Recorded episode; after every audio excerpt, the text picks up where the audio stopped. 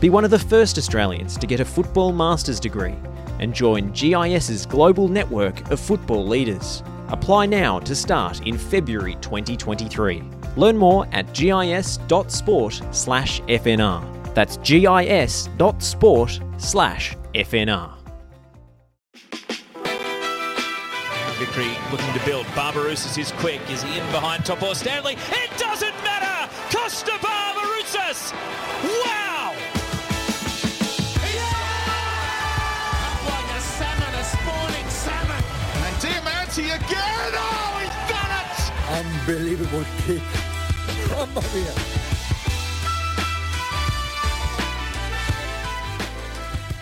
It feels good to say this.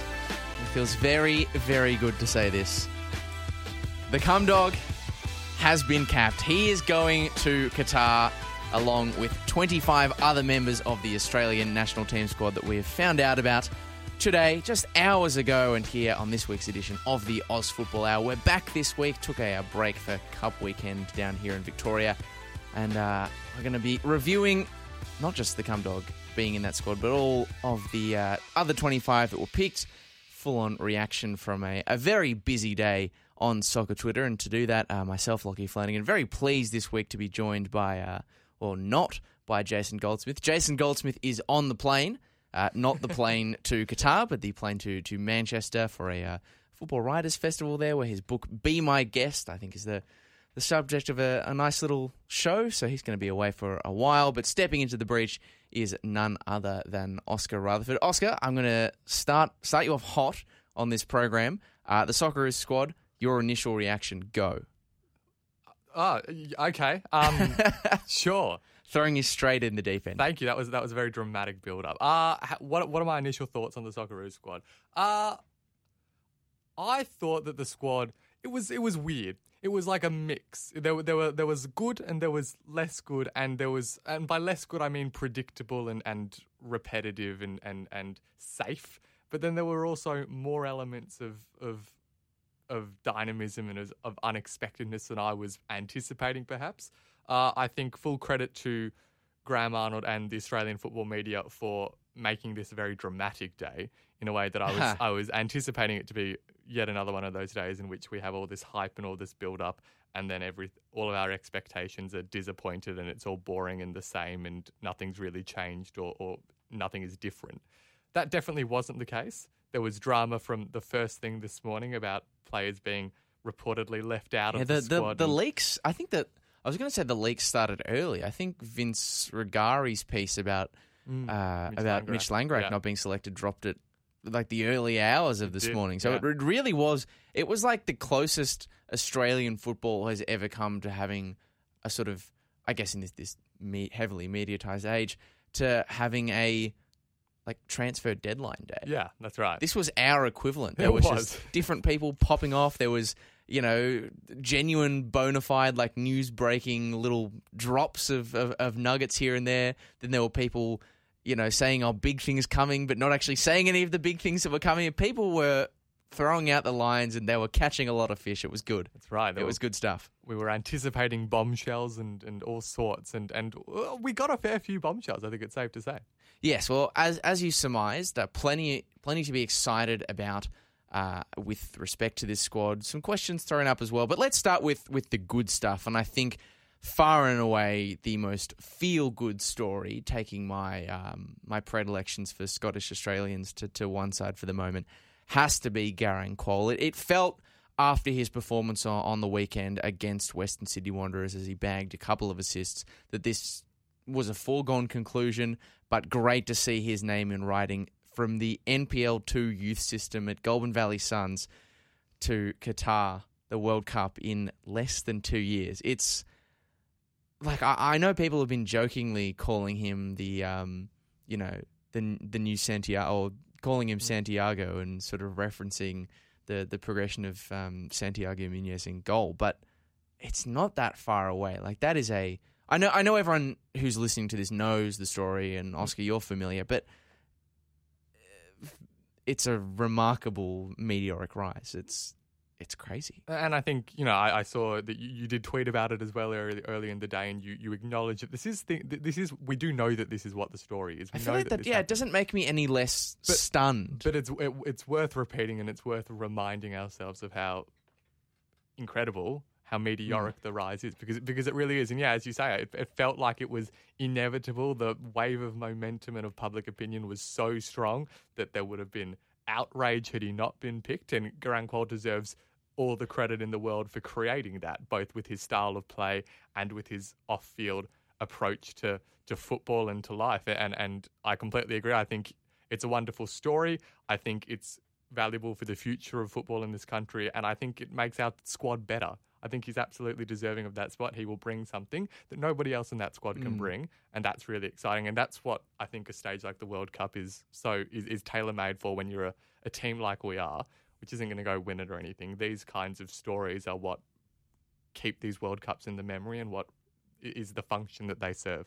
Yeah, and I think even as recently as with the, the previous World Cup, there has been that sort of character, that exciting youth talent to, to rally around, and that time it was Daniel Arzani. This time it's It's Garang Kuol. And look, there are people who I fairly, I think, are, are asking the question of, are we, you know, yes, all of this impact play is exciting in the A-League, but is it is it transferable to the World Cup where you're playing against some seriously, seriously strong opponents? And again, like I said, that I think that's maybe a fair question to raise. But I think at this point, we have to we have to stop.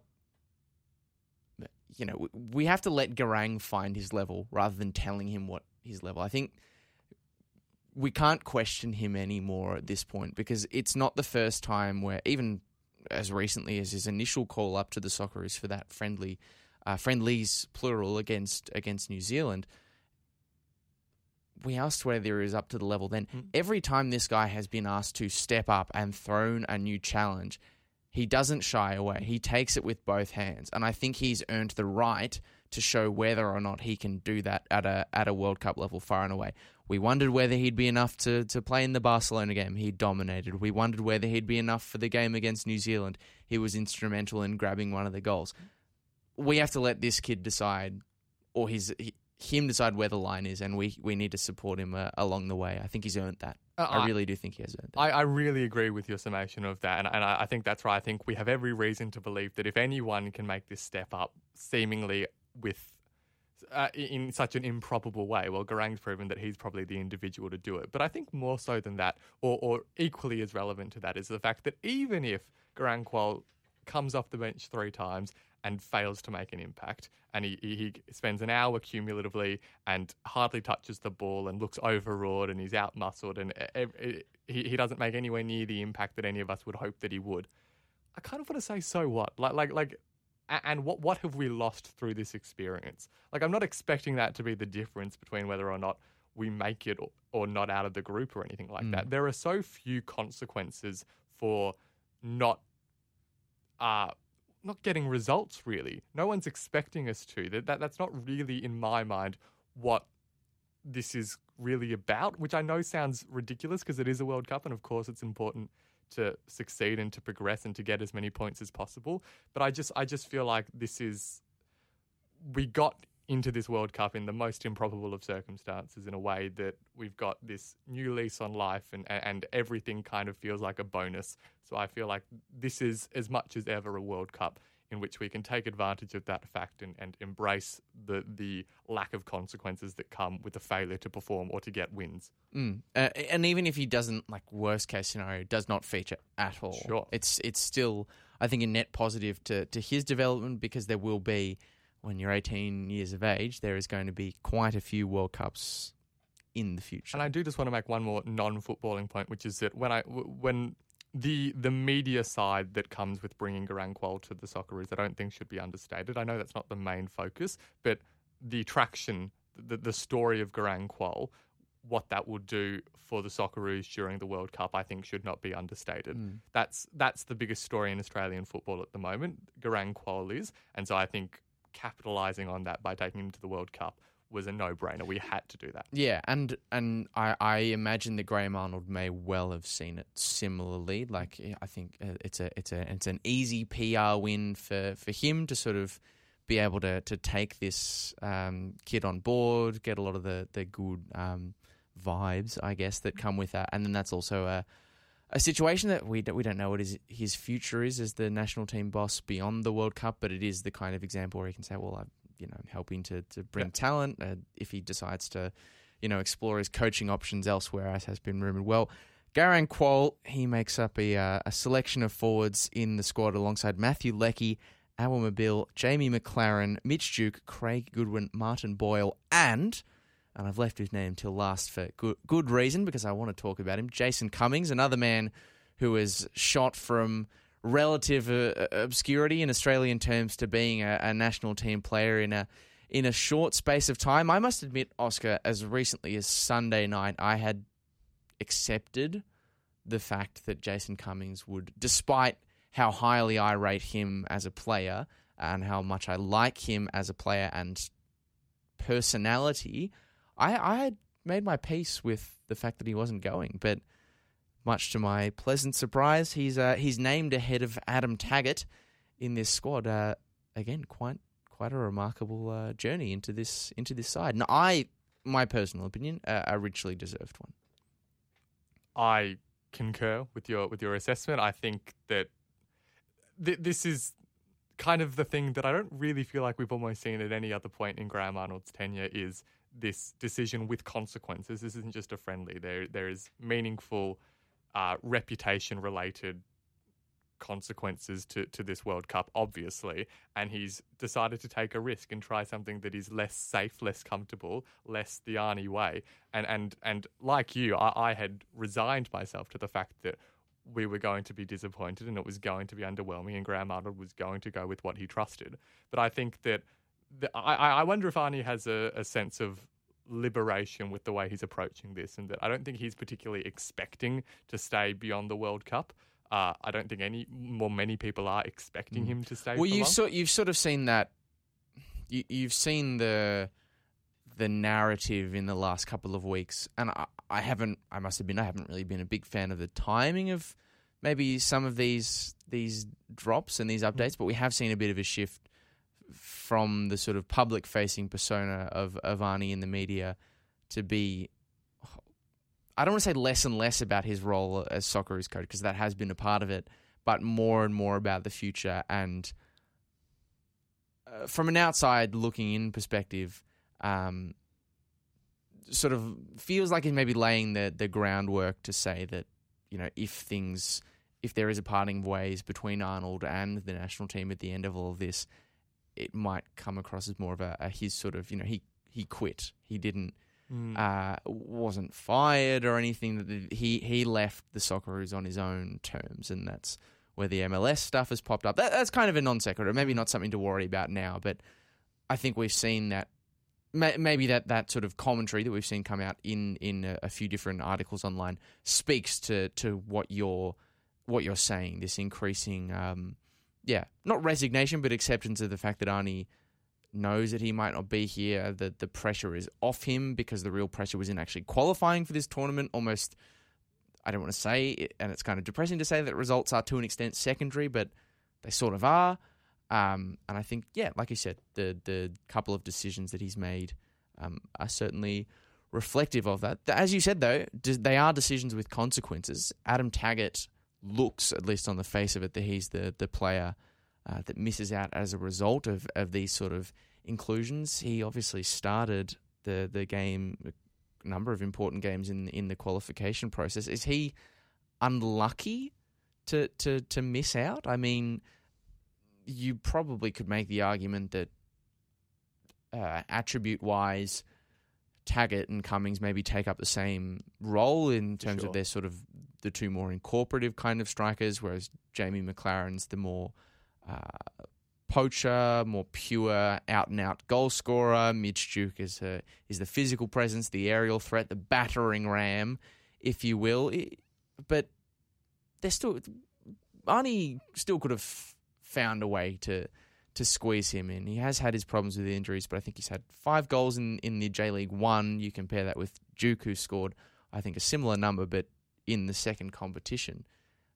Uh, are you feeling that he's a, a bit unlucky to, to, to miss out? I I think this is an area of the squad, perhaps more so than other parts, which we might may end up talking about, where Graham Arnold's discussion of who's playing week in, week out, and has been consistently over the period immediately leading up to the World Cup, who is in the best shape of their life. I feel like the selection of Jason Cummings is consistent with that, in a way that it, that that makes the exclusion of Adam Taggart unfortunate, uh, but perhaps uh, logical and reasonable. Look, I, I, I, I think it is the popular opinion which says that J- most people, at least of whom I'm aware, would be would prefer Jason Cummings went than Adam Taggart. So it, it's hard to fairly assess that question of whether he's been unfairly left out, considering at least my own preference for ha- to have Jason mm. Cummings on the plane. Is there also an element, perhaps, uh, I'm purely, oh, I mean, I'm purely speculating with pretty much everything I say about this right. squad, really. Um, what this is. Is there a, p- potentially an element to maybe the case for having Garang and Cummings together being a really strong one, as opposed to one of them individually, because they have sort of made this, they've made their step into the national team at the same time. They've obviously developed this very strong partnership uh, at the Central Coast Mariners. And I'm not saying that that's necessarily one we'll see play out a lot. They're probably going to be players who come off the bench, both of them. Not necessarily one we're going to see play out a lot at the World Cup level, but in terms of a squad cohesion kind of situation, it does seem like they've really become really close. We got a good insight into that, into the All Access documentary yeah. about Kuol. Cummings has really taken this this young boy uh, under his wing. Yeah. Maybe there's an element to which Arnie did feel as though for... Yeah, for, for unity purposes, for harmony purposes, I don't want to send this young kid into the Wolves into an yeah. environment where he's making a huge step up with all these players who he doesn't know, he hasn't played alongside, with the exception of, well, Kye Rowles. Yeah. It's good to have this guy who who's there to sort of shape the way. I wonder if that's a, a an element that might have factored into into the decision making. And look, if it means that uh, if it means that Jason Cummings is going to make the squad, then uh, I'm I'm pretty happy with it. Shall we move on to the midfield? It's, it's a pretty uh, it's a pretty light selection in terms of there's kind of two players for every position in what we imagine will be a four three three, which means we've got a uh, uh, uh, I guess a, a tr- I was going to say trio of trios, but that would make more. It's like a, a duo of, of midfield three options, I guess. It's six in total. It's basic math. uh, of Keanu Baccus, Jackson Irvine, Cameron Devlin, Riley McGree, Aiden Frustich, and Aaron Mooy. Now, I think the the big surprising name, the one that seems to be generating the most amount of conversation, the you know the Eurovines, your McGrees, your Mooys, Frustich, that they're all pretty straightforward. I mean, Mooy and Frustich uh, are locks. McGree's been fairly involved. Irvine as well. Uh, Devlin, I guess, is someone whose club form has made him, I think, undeniable as time has gone on. Even though he's been a, made, I guess, I, I guess, a late charge. But Baccus, Baccus though, is is the one that seems to be generating the discussion the most online, probably getting an option or a place in the team ahead of uh, a Denis Genreau, who we've seen feature um, fairly regularly throughout the kind of last year of qualification, alongside Connor Metcalfe too. Uh, but it's Baccus who is given the nod. I must say, I, I understand why people maybe have thrown up some qualms about this one. Baccus is probably uh, a more defensively-minded player than Metcalfe and, and Genreau, even though I think Genreau can play as a defensive midfielder.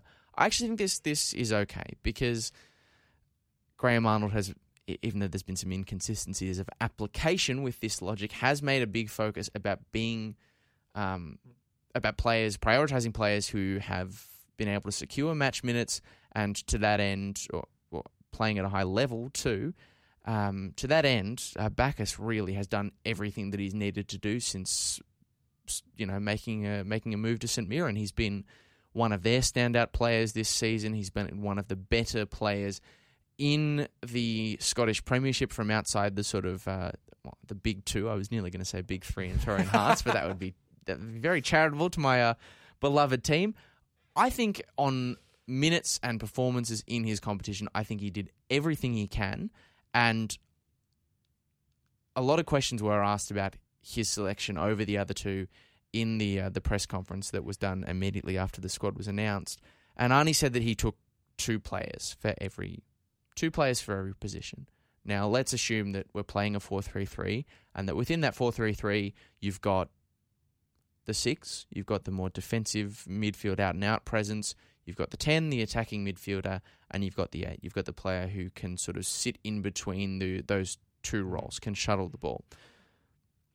Frustich and McGree. That's your tens. Yep. Irvine, the third man running ability, the late penalty area entries, he can function as an eight. Mooy, a distributor who's got the ability to kind of play both roles but does sit in between. Here's the other eight. That leaves you with two sixes.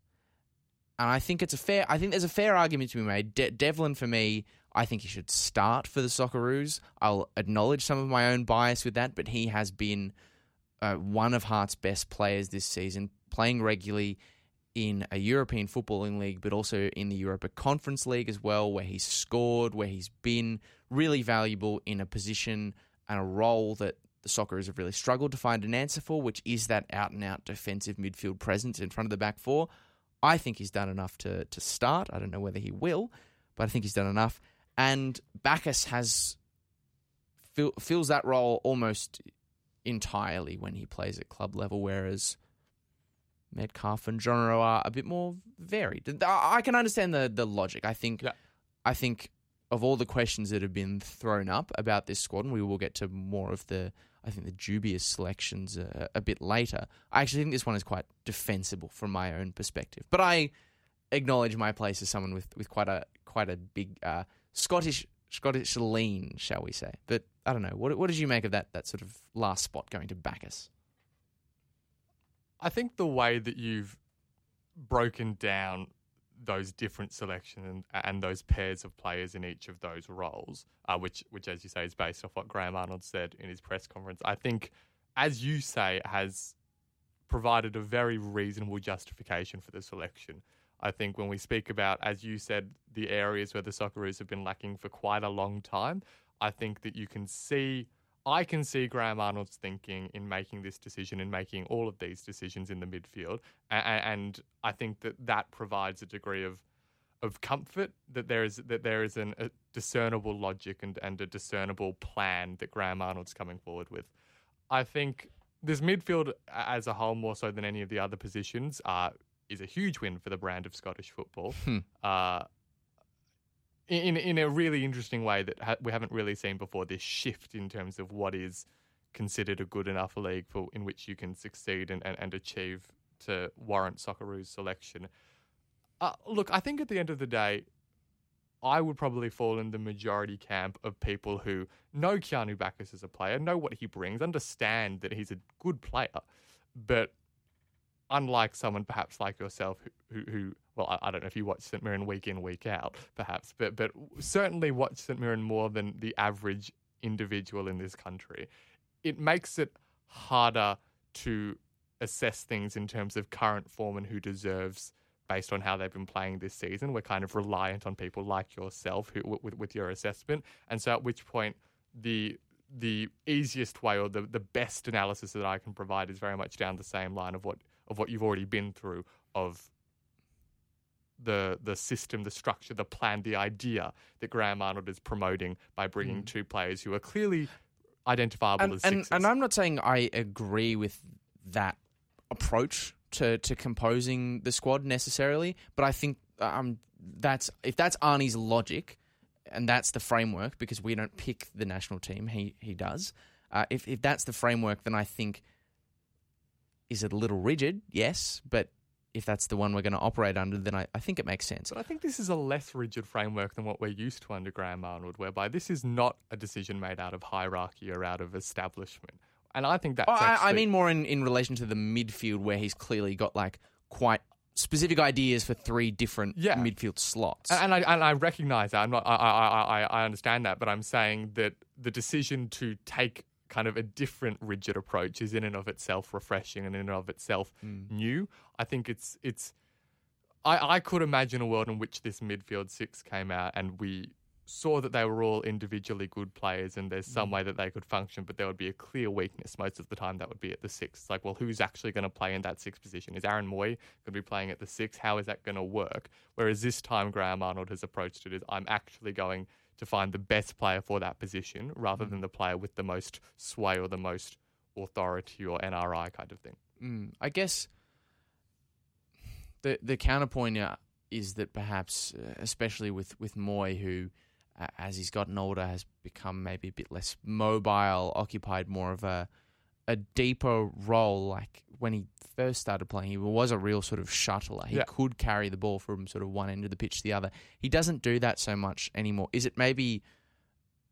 Is, is the whole midfield selection a bit too defensively oriented? Like, would you rather maybe... Like, Genreau can play pretty much every slot in that in that midfield three. Now, Metcalfe is a player that I really like. I think he's a victim of the fact that there's probably two players who offer similar things to him, uh, especially in an off-ball sense, in terms of being that um, midfielder with a with a penalty threat, which is Irvine and Irvine and McGree. They both kind of do that, and I think both of them do it, have been doing it more consistently at, at club level of late, and probably have more Socceroos runs on the board. That makes sense. But Mooy is arguably in that, if he's the sort of eight, he's probably leaning more towards the the sort of six, the defensive area yeah. of the pitch than he is the, the ten. Would you perhaps have been better off having a a midfielder within that trio who has a bit more versatility, can afford to do a little bit more? Because if you... if I just wonder if maybe a, if you're... Look, we're probably... Irvine, Mooy, Frustich is probably yeah. going to be the starting three. So maybe a lot of this is a is a moot point. But I just don't trust Mooy in that... I, he's become a bit of a weird one for me, where I don't trust him enough as a sole six in terms of what I would want from a midfielder in a team. I don't really love him as an eight. I think there's someone... There's got to be a bit more dynamism there. Uh, I just feel like they, they could have... At this you're advocating to just not have Mooy in the squad. I'm, I'm sort of, I am sort of reaching that conclusion yeah. without realising, am I? But I don't know. I just feel like I'd want someone within that. If Mooy is going to lean more defensively anyway, um, I kind of want someone who's able to to, to plug a plug a gap, do a bit a bit more of everything. And I, I do think in that respect, um, Genreau is unlucky. I think he's unlucky. And look, this all comes down to how Graham Arnold chooses to play, in particular Aaron Mooy, which we can't know and we won't know until we actually see the games, obviously. I I, I take your point, and I think there is a, a lot of merit to what you're saying. And I think that ultimately the midfield is beholden to the limitations of Aaron Mooy. As much as Aaron Mooy has so many qualities and brings so much to the to the team, that perhaps comes at the expense of, of the functionality of the midfield as a whole. Uh, I, I, I, I wonder if Graham Arnold will perhaps be a bit more experiment, uh, not experimental, but but but when when you talk about that position that Aaron Mooy plays, it would be weird to me to have those two sixes in Cam Devlin and Baccus just sitting on the bench the whole time, whilst Aaron Mooy also does that role and has his limitations. Mm. I, I, well, that, I wonder if that I indicates... Guess that's my, that, I guess that's my argument. It's like, yeah. if if they're not going to start, why not have someone who can do a bit of everything on that midfield? And I don't think Baccus... Uh, De- Devlin could. Yeah. He can, but it's not his strength. But perhaps, I suppose the optimistic side of me is suggesting, does that mean Graham Arnold's willing to try something a bit different with what Aaron Mooy is being asked to do? Mm. I don't... I think it's unlikely, but... That's how I can rationalise having these two, the, having picked both Baccus mm. and Devlin. Yeah, well, of course, it's worth mentioning as well, even though we haven't talked about him too much in this midfield phase, because he's he's a lock, really, and he's, he's one of the Socceroos' best players. There is a sort of nervy yeah. uh, wait and, and panic over over the fitness of um Frustich. over the fitness of Aiden Frustich. So uh, that that is going to be a, a really really big concern.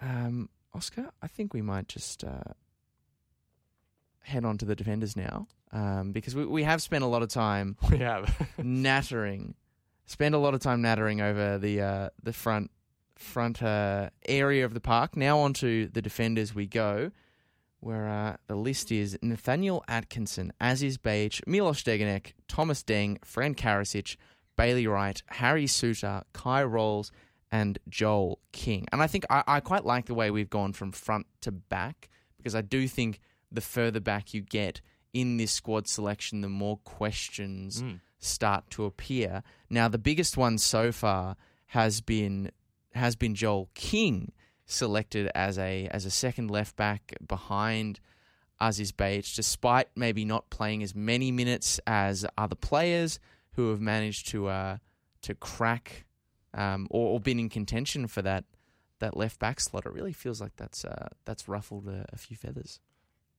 It's it's kind of where I've credited Graham Arnold for being consistent with his professed philosophy for picking this squad in the midfield and forward parts of the pitch. And then once we get to the defenders and indeed the goalkeepers even, we, we, we start to enter this realm of... of Where, like the, the philosophy's kind of gone out the window in a way that makes this a very confusing squad, and I don't really understand how how, how we've kind of got a bit of half and half of of, of half predictable safe Arnie and half uh, adventurous sticking by his word. He's who's torn playing. between his his, his ideals. He, he, I really feel like he almost is he, is in this sense. I mean, it's it is complicated by the the. uncertainty that exists around the vast majority of defenders and their fitness in this squad in a way mm. that creates this dynamic of, of uncertainty and, and confusion inherently. Uh, I, I will point out for you what a strong win the defenders' selections is for the Hearts brand in particular.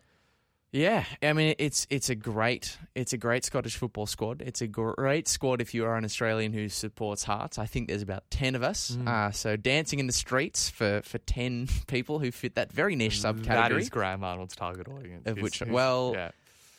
that, that's where he's, he's, he's look. He's taking his time, but finally he's uh, he's speaking my language. I like it. He's finally like feeling it. able to express himself in this position, and that's actually what he's been getting at throughout throughout his whole tenure. Is he's really wanted to put Hearts at the front and this center. Whole time, yeah. How do I win over Lockie Flanagan in South Yarra? That's right. What will the Lockie Flanagans of the world think? No, that's not true. Uh, he definitely has not paid any attention and hasn't paid a lot of attention to the outside noise uh, about some of these selections. And I do want to narrow in on on Joel King. A friend of the friend of the station, Dummy Coolash, posted a big thread about uh, match minutes for, for mm. various players. I don't. I look the. Joel King's selection is not the only question in this defensive category. You've yeah. mentioned the injuries. You've mentioned some of the logic that's been applied to make selections. But Graham Arnold has certainly, in the lead up to this World Cup, made match minutes a big importance. It's why it's the logic we've seen to have some of the other players in this squad selected. It's certainly helped Jason Cummings. It's certainly been a benefit to uh, Keanu Baccus. But you look at some of the left-back options who were in the conversation. You've got Jason Davidson, who's played uh, one thousand two hundred forty-three minutes, uh, fourteen starts across sixteen games. Alex Gersbach, uh, just over one thousand minutes with eleven starts across twelve games played. Aziz Behich for Dundee, nine hundred fifty-eight minutes, but starting every single one of the games in which he's played in Scotland. Uh, Callum Elder clocks in at nine hundred twenty-seven with eleven starts in thirteen games. Joel King for O B, or Odense Bold Club, uh, two hundred ninety-one minutes, three starts and six games played. So of those left-back competitors, very much uh, at the sort of back end, and particularly for someone like Jason Davidson, who I'll admit was in my Socceroos squad, who's been playing uh, while he's been at, at, at C A S, uh, Eupen in, in Belgium, has not just played as a left-back, but also functioned as a centre-back when the need be. I think he's hugely unlucky to miss out. Hugely. We can't even rationalise the selection of Joel King by saying, well, Joel King has this renowned extra level of quality that none of those other left-backs that you just listed have, that he's just far and away the best, and so in that case we'll make an exception. That That's not true. And so I... I, I That's probably the most, ah, well, the second most confusing selection in this whole squad. I and, and if anything, I actually think a lot of the names that were in contention for the left-back position, their attributes are quite similar. Yeah, they're not hugely, they're not substantially right. different players. There's no, there's no, I don't see the differentiation that Joel King brings that would justify overlooking the the the, the lack of match minutes compared to his to those competing for the same position. Yeah, it's it, it's a it's a big surprise. It's a it's a big surprise. Um, I guess there there are some more more cynical people that would perhaps suggest to you that it isn't all that much of a surprise. But um, look, look, it, it's. I think for the most part, for the most part, Arnie has got the decisions right. This is maybe I think, you know, we can we can let him have a, a mulligan or two in the squad. This is maybe one where it's like, hmm, well, should we really be letting our national team manager get away with it? Maybe not, but I don't have the authority to actually lead my, you know, down the law. Uh, my dis- my issues with Joel King being selected to actually do anything. So we can't. I kind of feels like we're yelling at the void. But yeah, he he is one of the, the biggest surprises of this squad. Certainly one of the, the biggest winners. Tom Deng mm. makes it in seemingly as a as a centre back selection who can function as a right back if need be. I'm a big fan of picking Tommy Deng. I like Tommy Deng. Ahead of Trent Sainsbury. Yes. Is that going to make it Uh, a bit awkward at the, the mm. Arnold family Christmas party at the, the end of this year? It would, wouldn't it? I, I don't know how it can't. I, like, regardless of how easily Graham let Trent down in this in this process, I, I just that's going to be in the back of his mind for the rest of his life. That's something that they're going to live with for the rest of their lives. Ooh, he he has been a figure uh, who has, I think, increasingly come under public questioning, and I yeah. guess in public scrutiny as to his position within the Socceroos squad. He did have a couple of poor games at, I think, not an ideal time in a national team shirt. Couple that with the fact that he hasn't been playing for the last few weeks because his season in the Middle East came to an end. He's been training with Melbourne City just to sort of keep uh, keep fit, but you know, nothing more than that because of, of his contract situation. But it's it's the Jekyll and Hyde of this squad. This is mm. another case in which, all right, we've got consistency with the professed rationale. That There mm. it is. That makes sense. We see it. As you say, he hasn't been playing competitive football for the last couple of months. That, that okay, cool. But then but then in the same position, you have Harry Souttar and Kye Rowles. Kye Rowles uh, came off the bench, played four minutes uh, in the in the... Th- thrilling three two win over Motherwell um, for Hearts on, on Monday night. But he played three minutes. It was his first game for, I think, two to three months. That's and yet Sainsbury is out because he hasn't played the required match minutes. It's kind of like... It, it's it's like... I mean, Souttar, I don't think, has, has managed to... Yes, he's played a, a handful of games now in the uh, in, in the under twenty-threes, I think, for, I think that's for right, Stoke yeah. in the in the youth side. Um, but I don't think he's managed a full ninety. It's like Arnie's on this... this so the Jekyll and Hyde isn't in the squad. It's just in one position selection. He, he's he's. It's like he's set him... He's on a diet, Graham Arnold. He's set himself some strict regulations, and he's just, these are his cheat meals that he's having. It's just every once in a while he's just breaking... breaking. He's, he's giving himself the mulligans now. We don't we no, don't need to give him the he's got, oh, I'll allow myself that one. Oh, okay, you deserve it. You've been good with the rest of them. Like, you know, we'll... we'll, we'll balance is key in this case. Just one more, you know, one more from the box of favourites. That's right. Uh, you know, that, that flake, it feels that's like good. It needs some needs some love. I don't, I, don't I feel like it's king size. What, that's the one. What me, favourite yeah. would? What do you reckon Graham Arnold's favourite chocolate from the box of favourites is? Bounty. Why? Why do you go Bounty? It's just not everyone's favourite. I feel like maybe Graham Arnold would, would like that. Picnic. Maybe Boost. A Boost feels like the most most uh, pace and power kind of chocolate. But it's but it's it's it's skinny and short. I'm I'm mainly just going off the name. We're probably giving it more analysis than it actually is. I'm, I'm saying a, a, a picnic is this girthy, crunchy, you know, tough. It, a picnic tough. Looks like it could do a job at Central Defence. It's, it it's, it's the Harry Souttar of the favourites box. The Miloš Degenek? I don't sure. Do it. Yeah, I'm, sure. Th- these these are the questions. Like I said, probably asked. Giving it too much uh, analysis than is actually necessary. But yeah, it, it does sort of underscore the mixed uh, application of, of, of logic to, to selections in this squad. But I think on the whole, um, I think on the whole, it's a pretty good defense. Like, like if Harry Souttar was fully fit, and hopefully he will be better when he when the time the World Cup comes around. It's not, even though it's not that long, he is a lock to start. Kye Rowles would heavily be in the conversation. Trent Sainsbury, I don't think has has been good enough to to merit a selection. Whereas Bailey Wright started. I think he has has had three consecutive full nineties for for Sunderland.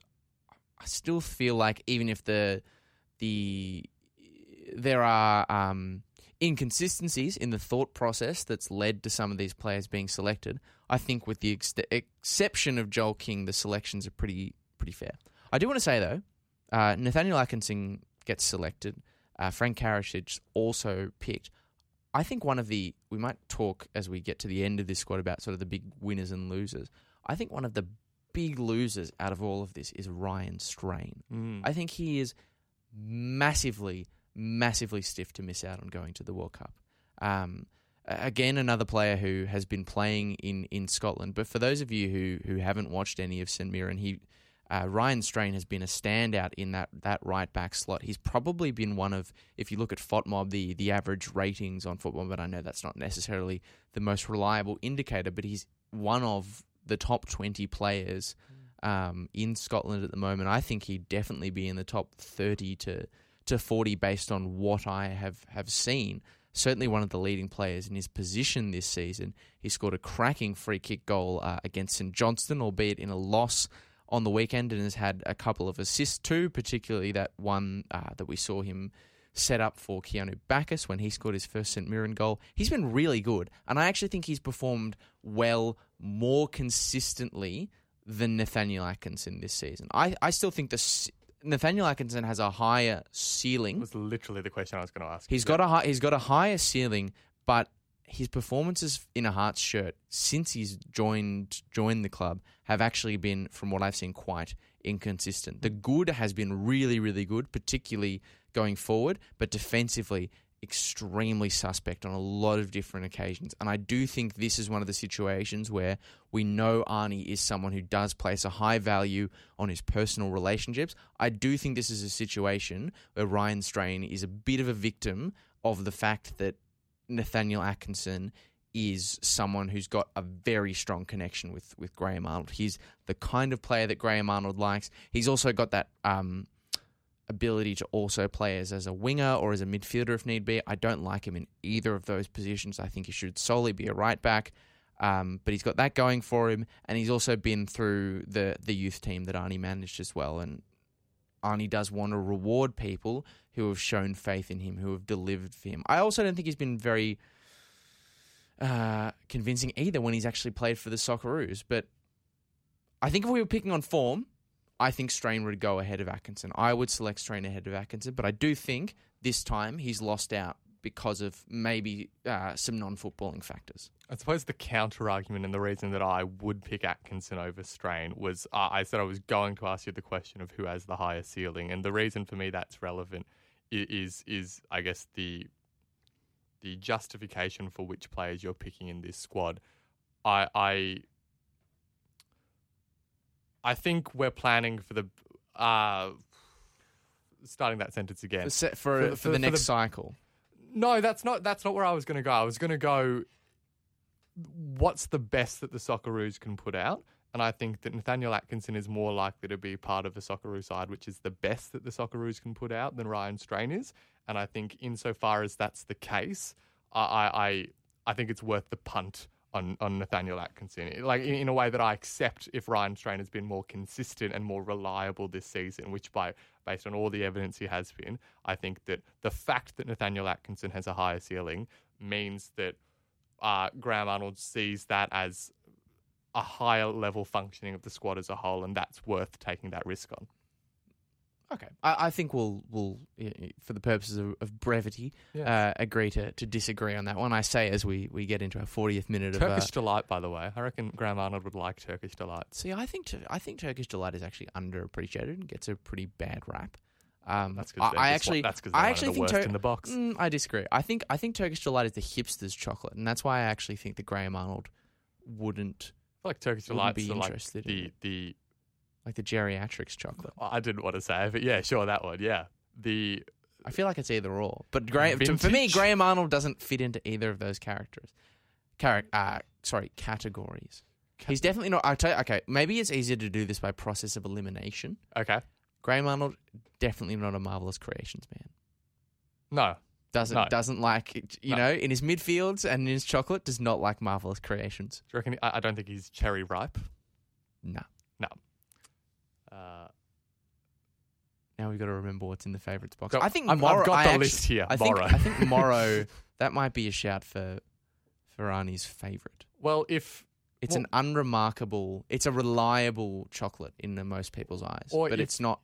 spectacular. If Graham, if surely, it's the, surely the, Graham Arnold would be the Mars bar to Steve Corica's Morrow or something like that. There's there's a relationship there that exists. I I don't feel like Morrow's the head honcho in that family of chocolates. Again, giving it far more analysis than is required, as we're doing with this Socceroos squad. Although in this case, very much required. As we move on to the goalkeepers, where one of the uh, the low life leakers, uh, he's not actually a low life. He's a very nice guy.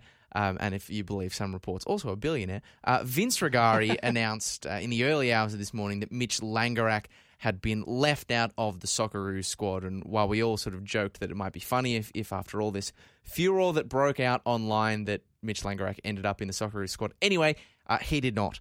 Andrew Redmayne, Matt Ryan and Danny Vukovic, the three selected. Now, Oscar, there are a lot of different interpretations of this this situation. Uh, most people thought that this was the area of the park in the Socceroos squad over which there was almost no debate. Everyone was pretty much agreed that the the trio would be uh, Ryan, Langerak, Redmayne, because Redmayne's the third keeper. Stick him around for the penalties. Mitch Langerak's been the best performing, and Matt Ryan is the, well, in some people's eyes, unquestionable, in my eyes, questionable, Uh, starting Socceroos goalkeeper, as he has been for a while. But the sting in the tail of this Socceroos selection story was that Mitch Langerak wouldn't be called up. Danny Vukovic going in his place. Certainly this stirred up some uh, some online controversy. It, it it it ruffled more than a few feathers. Are we... Uh, Soccer Twitter has, and just Australian football in general, we do have a habit of going into far more uh, detail and despairing far more about things than we actually need to sometimes. Um, did we have we done the same thing here with a freak out over a potential reserve goalkeeper uh, in the Socceroos squad? I think for me the main mitigating factor is that had Mitch Langerak been selected, I didn't expect him to see a minute, barring injury to Matty Ryan. For me, that that's the one thing that I can take away and and, and I, I guess makes it less severe in my mind is is I I, I can't imagine, except barring injuries and barring a penalty, that anyone other than Matty Ryan would be in that goalkeeper position during our World Cup campaign. That's that that's the only thing I can offer. Outside, have we overreacted? I I, I think the reaction is largely in a non-footballing sense, on, in a, in a p- personal sense, to someone who, by all reports, is a wonderful human being in Mitch Langerak, who, of course, has also been performing on the pitch, but having been coaxed out of Socceroos retirement by Graham Arnold, encouraged to come back, to have committed to doing so, and today to then not see the pitch and not be selected in the World Cup squad, I think is is personally and morally uh, uh, upsetting, turpituitous in a way that That, that, that I think is stronger than the footballing argument. Well, it was interesting as well in the, the aftermath. This was an area of the pitch that Graham Arnold was questioned about mm. uh, pretty strongly and, and right, rightly so, given the discussion of the day about Langerak's non-selection.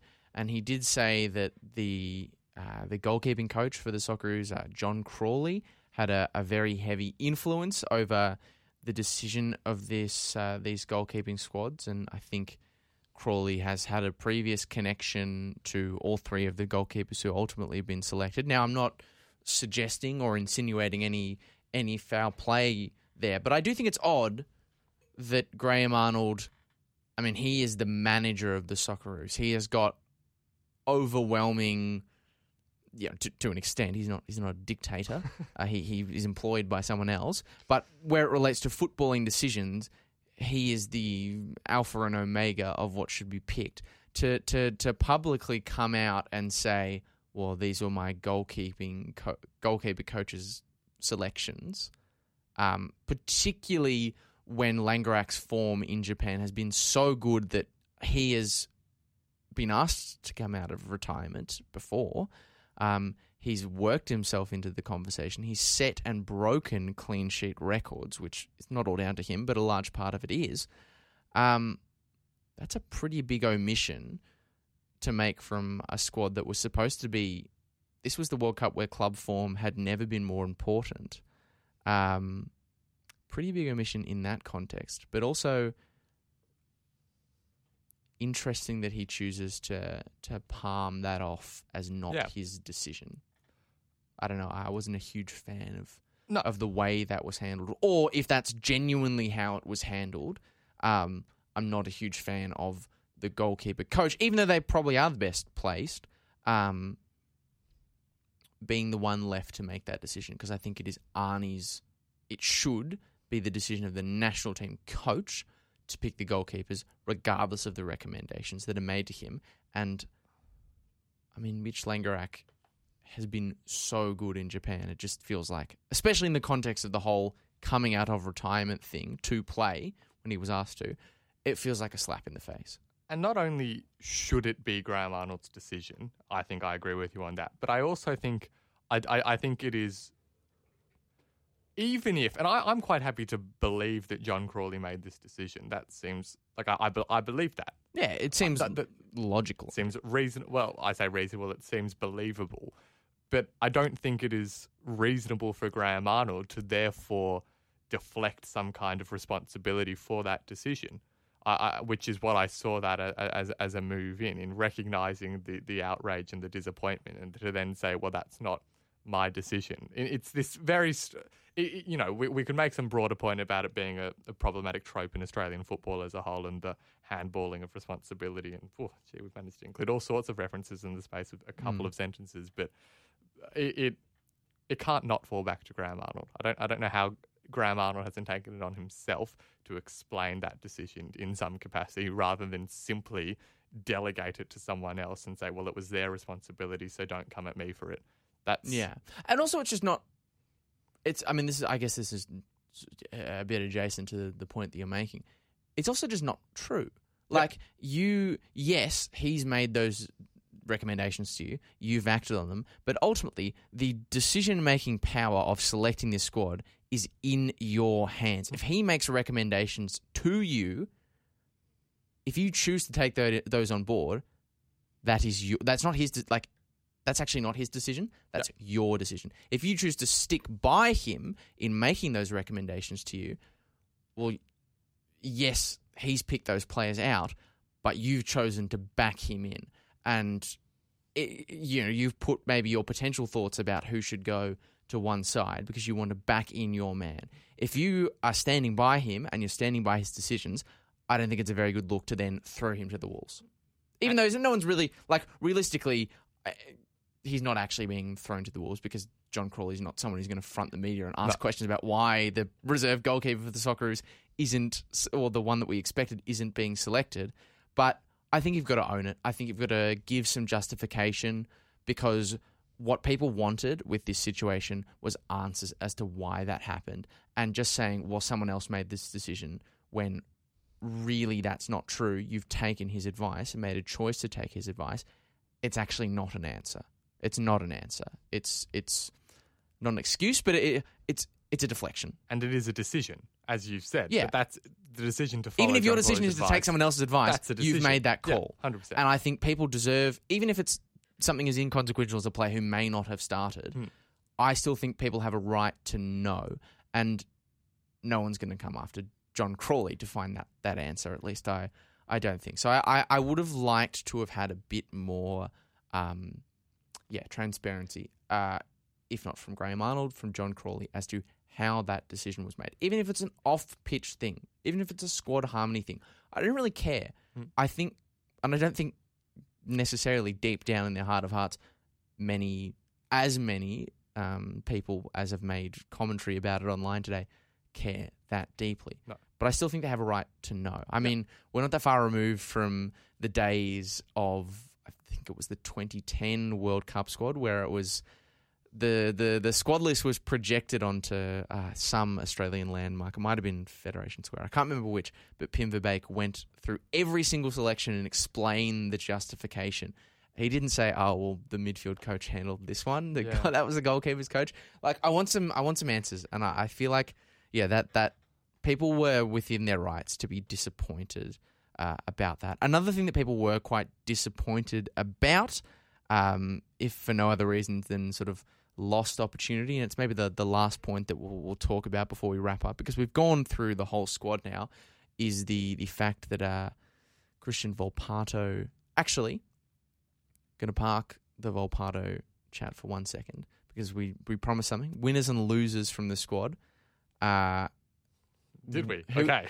yes. I, I put Ryan Strain as a big loser. Let's let's put together three people who I think have, have, have gotten the best out of this. I mean, I think they're probably right themselves. Kuol, I think, is one of the biggest winners. Uh, Cummings, big winner for me. I mean, Baccus. That, that would be my three. Taken my three. So what am I meant to say now? I can pick another three yeah, if you'd pick like. Another, well, pick pick one exception. Because Cummings and, and Kuol, I think, uh, are pretty undeniable. Uh, it's pretty cool for Danny Vukovic.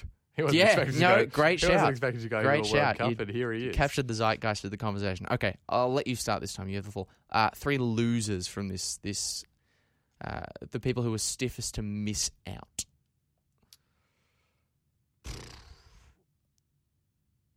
Adam Taggart. Yeah. Mitch Langerak. And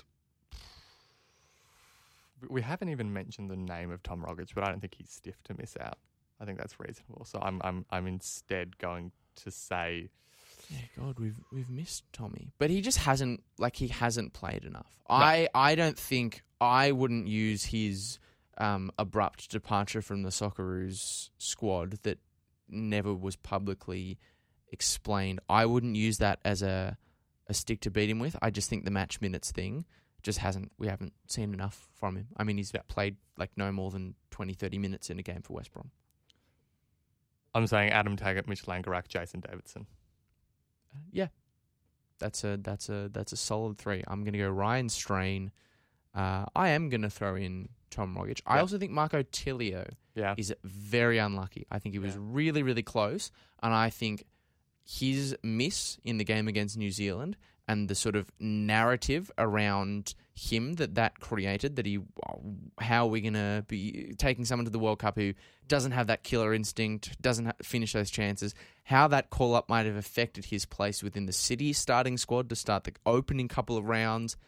I think his confidence has been impacted around the discussion on his national team future. It felt like in quite a few games, um, even though he has put in some good performances in that time, there were a lot of touches, particularly in the Perth game, that I think were taken with the weight of a looming selection or non-selection on his shoulders. And he was really probably fighting for an impact slot alongside Garang Kuol. Mm.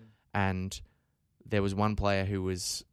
felt like there was pressure and burden upon his involvement in game because of the, the impact. And there was one who I think took that challenge, took that stress in his stride, and that was Kuol. Yeah. But I do still think, if it was me, I I, I'm, I might have taken them both. Um, but I do think I do think Tilio is unlucky. Who um, would you replace Tilio with? McLaren, but that's too that's too big of a, a talking okay. point to um to really. Okay. Maybe maybe. I also I also omitted Craig, uh, Craig Goodwin from my yeah. from my Socceroos squad that I picked, which kind of just forgot about him, um, which I feel bad about. I could have taken him as a left back. I'm and that's right. I, I'm okay with Craig Goodwin in the sense that I feel like for the very specific circumstances that I expect to see us in at the World Cup, I think Craig Goodwin can contribute meaningfully into in those specific set-piece situations, for example. I uh, completely agree. Well, the other potential loser, or someone who did lose out, was, I suppose, Australia, because Christian Volpato, and this is why mm. I've actively edited the, the running of the show on the yeah. fly, because I think it leads in quite nicely. Uh, some feel as though Australia have lost out, because Christian Volpato was uh, apparently named in the initial version or variant of this twenty-six man squad. Uh, he was called three separate times yesterday by Graham Arnold. Um, Graham Arnold was told by the, the Roma starlet, I guess we can call him, uh, that he was thinking about it until the third and final call, like he's selling a house. Um, but rather than you know agreeing, uh, Christian Volpato told Graham Arnold that he did not want to be selected for the Socceroos World Cup squad. So who do you think is the individual who has taken Christian Volpato's place? When Graham Arnold says Volpato was in the twenty-six, because that's the real winner in this whole thing, is whoever's managed to take Christian Volpato's spot. That's a good point.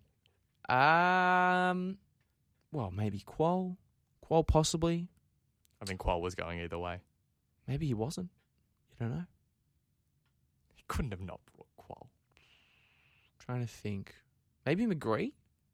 That's what I thought. Maybe McGree, maybe feels... Baccus, and you rely on Devlin and Mooy as the six options, and you could also put McGree into the eight. I actually think he's much better as an eight. I really don't feel very strongly for McGree as a ten, but that's, you uh, know, as we come towards the end of the hour, probably not a discussion for right now. Um, maybe McGree, yeah. Yeah. Except McGree's spot felt safe-ish to me.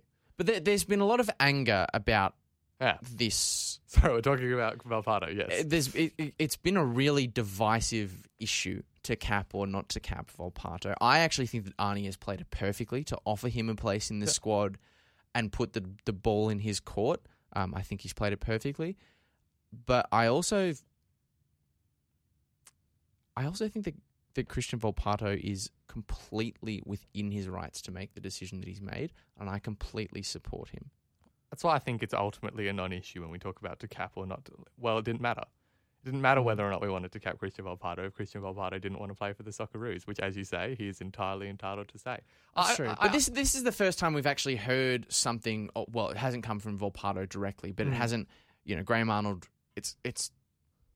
come from the horse's mouth through a chain. Yeah. It, this has been the first time we've actually heard his thoughts and feelings. It's been his words. It hasn't been someone else speaking on his behalf. And so I guess the the interesting bit about all this f- for me is he's decided no, and I think there are different trains of thought that make that decision a very fair one on his behalf for me.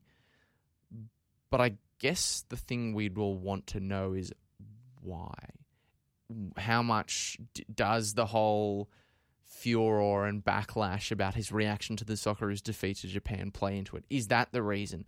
Is it the fact that Australia was uh, a, a youth footballing system that saw him as being not good enough, and only now since he's gone to Italy has his talent been recognised, and does he want to reward the very system that shut him out at some point? Is it because he'd prefer to play for Italy and he thinks there's a legitimate chance? Is it a combination of all three of those things? Uh, that is, for me, rather than uh, stressing about whether we've lost out on this huge talent in, in some people's opinions, or um, whether or not we should have selected him in the first place or anything like that, I think the why is the most interesting element of all of this. I, I appreciate that this is coming from a program in which we've dissected Graham Arnold's favourite cad, uh, favourites chocolate when I talk about reading too far into things. Yeah. Nice. I don't think Christian Volpato has thought as deeply as everyone. Oh, sorry, that makes it sound like he was he was flippant in his decision, which isn't what I mean. I mean to say I don't think that there's some deep-seated, uh, you know, lifelong retribution story or resentment towards Australian football. I think at the end of the day, it comes down to the fact that Christian Volpato is making inroads in Serie A and in Italian football. Consequently, he believes he is capable of eventually cracking into the Italian national team, and playing for the Italian national team carries significantly more weight than playing for the Socceroos. And, and, and that's, for me, what it comes down to. That's mm. all I see in this decision. I think Christian Volpato's success this season has reinforced in his mind that that's a realistic goal, and he could well be right. Yeah. And so he wants to keep that option open. Mm. I don't think it's about the Socceroos. It's about Italy. And one of the things I have struggled with throughout this whole uh, whole discussion around Volpato and discourse is is is a lot of people. I, I look. I don't want to. I think this is a good thing. People are really passionate about the Socceroos. The Socceroos is an immensely strong brand in Australian football. It's it's one that, unlike the A-League, it, it, it permeates through the minds of a lot of people who don't just care about football in this country. There are people who won't watch a game of the A-League, but they're obsessed with the Socceroos when it comes around. I love the fact that we feel so passionately about this national team. I really, really do. But I do think that sometimes that, with specific respect to this debate, I think sometimes people have just not been able to compute the idea that not everyone feels as passionately or as strongly about this national team and the idea of representing this national team as perhaps perhaps others do. But again, I don't even think it is is an indictment on the amount Christian Volpato cares about the Socceroos. I think I, I think no, but I, that's like, unfair. But, but people see there have been there have been arguments framed around Volpato playing for the Socceroos that if he's selected, like it should be an oath. Like it, it, if someone calls you up, if someone asks you to answer the call, and it's your home country, um, it's your duty. But the reality for a lot of people with dual nationalities or or heritage from other countries is that it's not necessarily black and white. Like we assume that you have fealty to the country of your your birth, but it's a completely individual thing. Everyone right. has everyone places different meanings on their heritage versus their nationality, and even people who aren't direct descendants. Like there is so many factors that come into these decisions that not everyone just blindly thinks, I don't want to say, okay, blindly sounds a bit dismissive, but not everyone thinks that playing for the Socceroos is the alpha and omega. And this is especially true, especially true of someone who believes they are an actual chance yep. to potentially progress their career with the other nation that they can um, they can qualify. They're eligible for. That's right.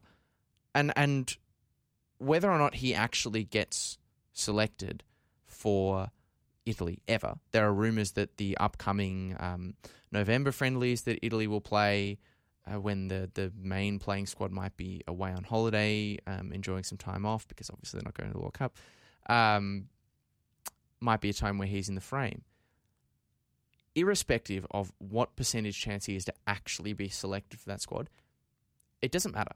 How likely he is to be selected does not matter. It is all about whether or not Christian Volpato thinks that he, what chance he has of yeah. being selected for that squad. It doesn't matter whether it's he's got a ten percent chance in reality.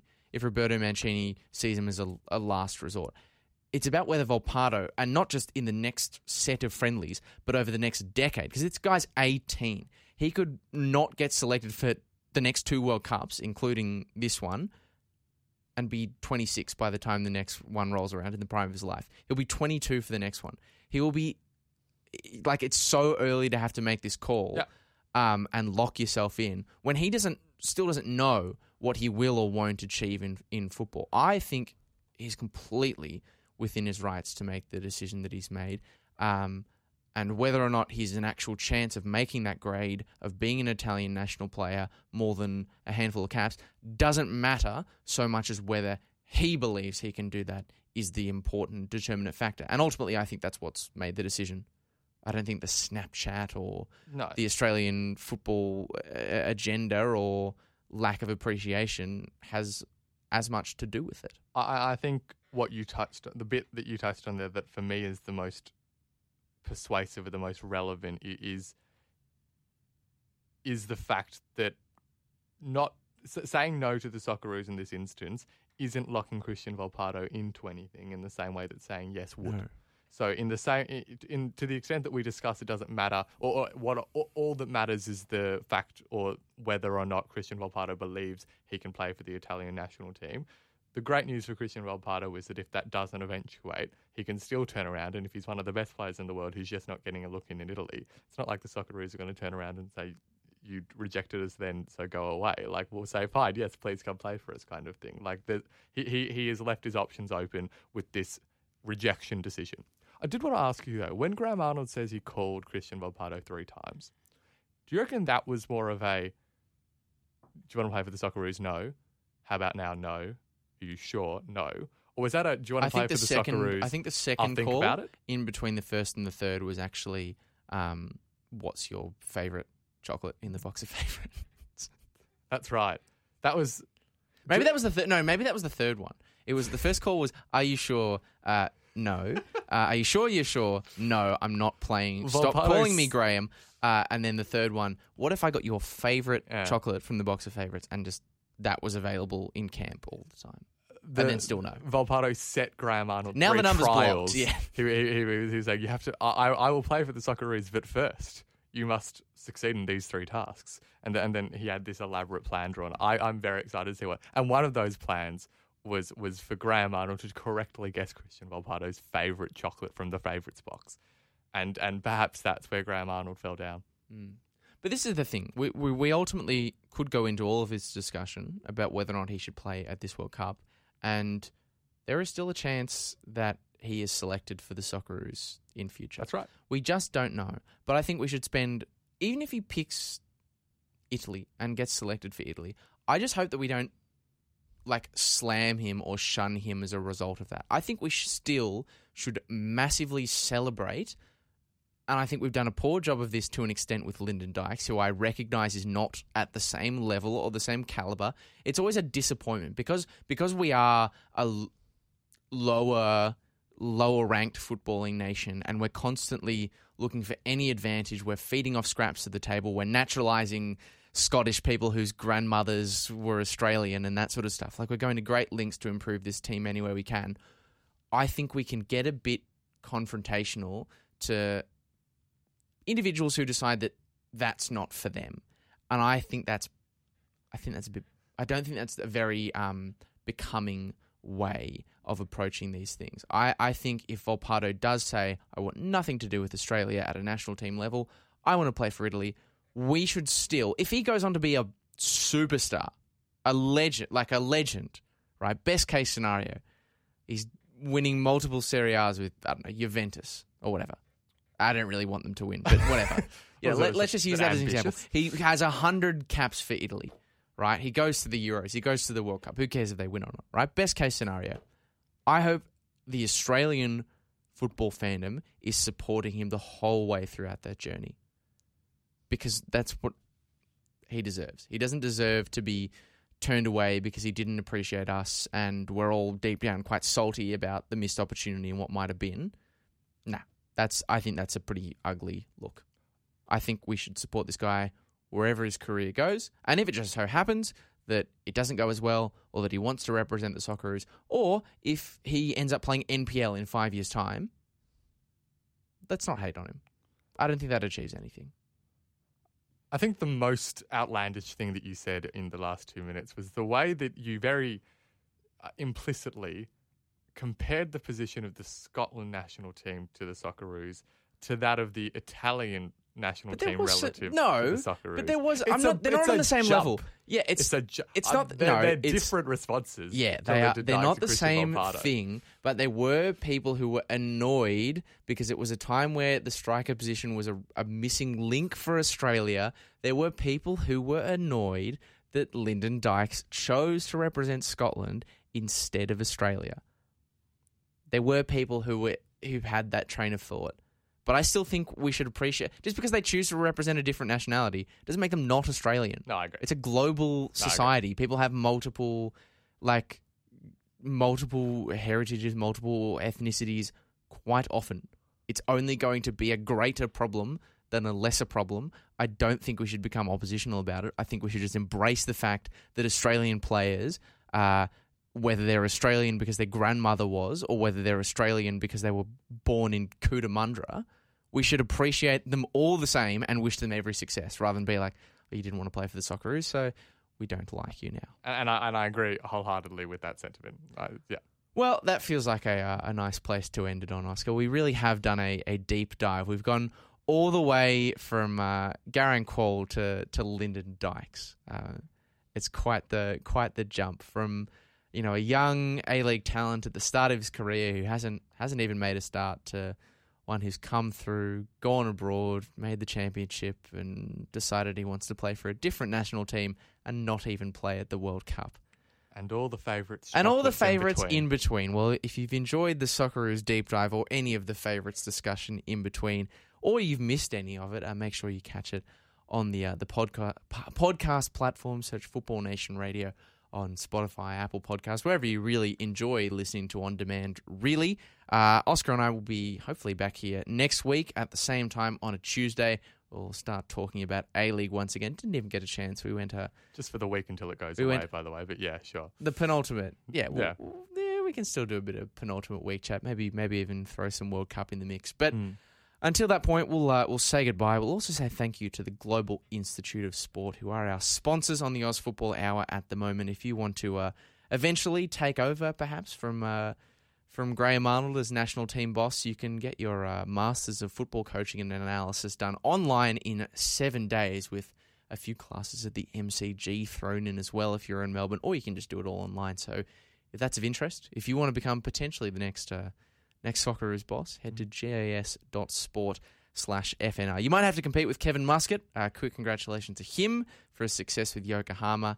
But uh, yeah, Masters of Football Coaching and Analysis is the best way to get ahead. And uh, with the seven days that we've got between now and the next show, Oscar and I may even get ourselves a Masters too. But until that point, until we're fully qualified, uh, goodbye for now. Thanks and success. Vickery looking to build. Barbarousis is quick. Is he in behind top or Stanley? It doesn't matter! Costa Barbarousis! Wow! Yeah! Like a salmon, a spawning salmon. And Diamante again! Oh, he's done it! Unbelievable kick from here.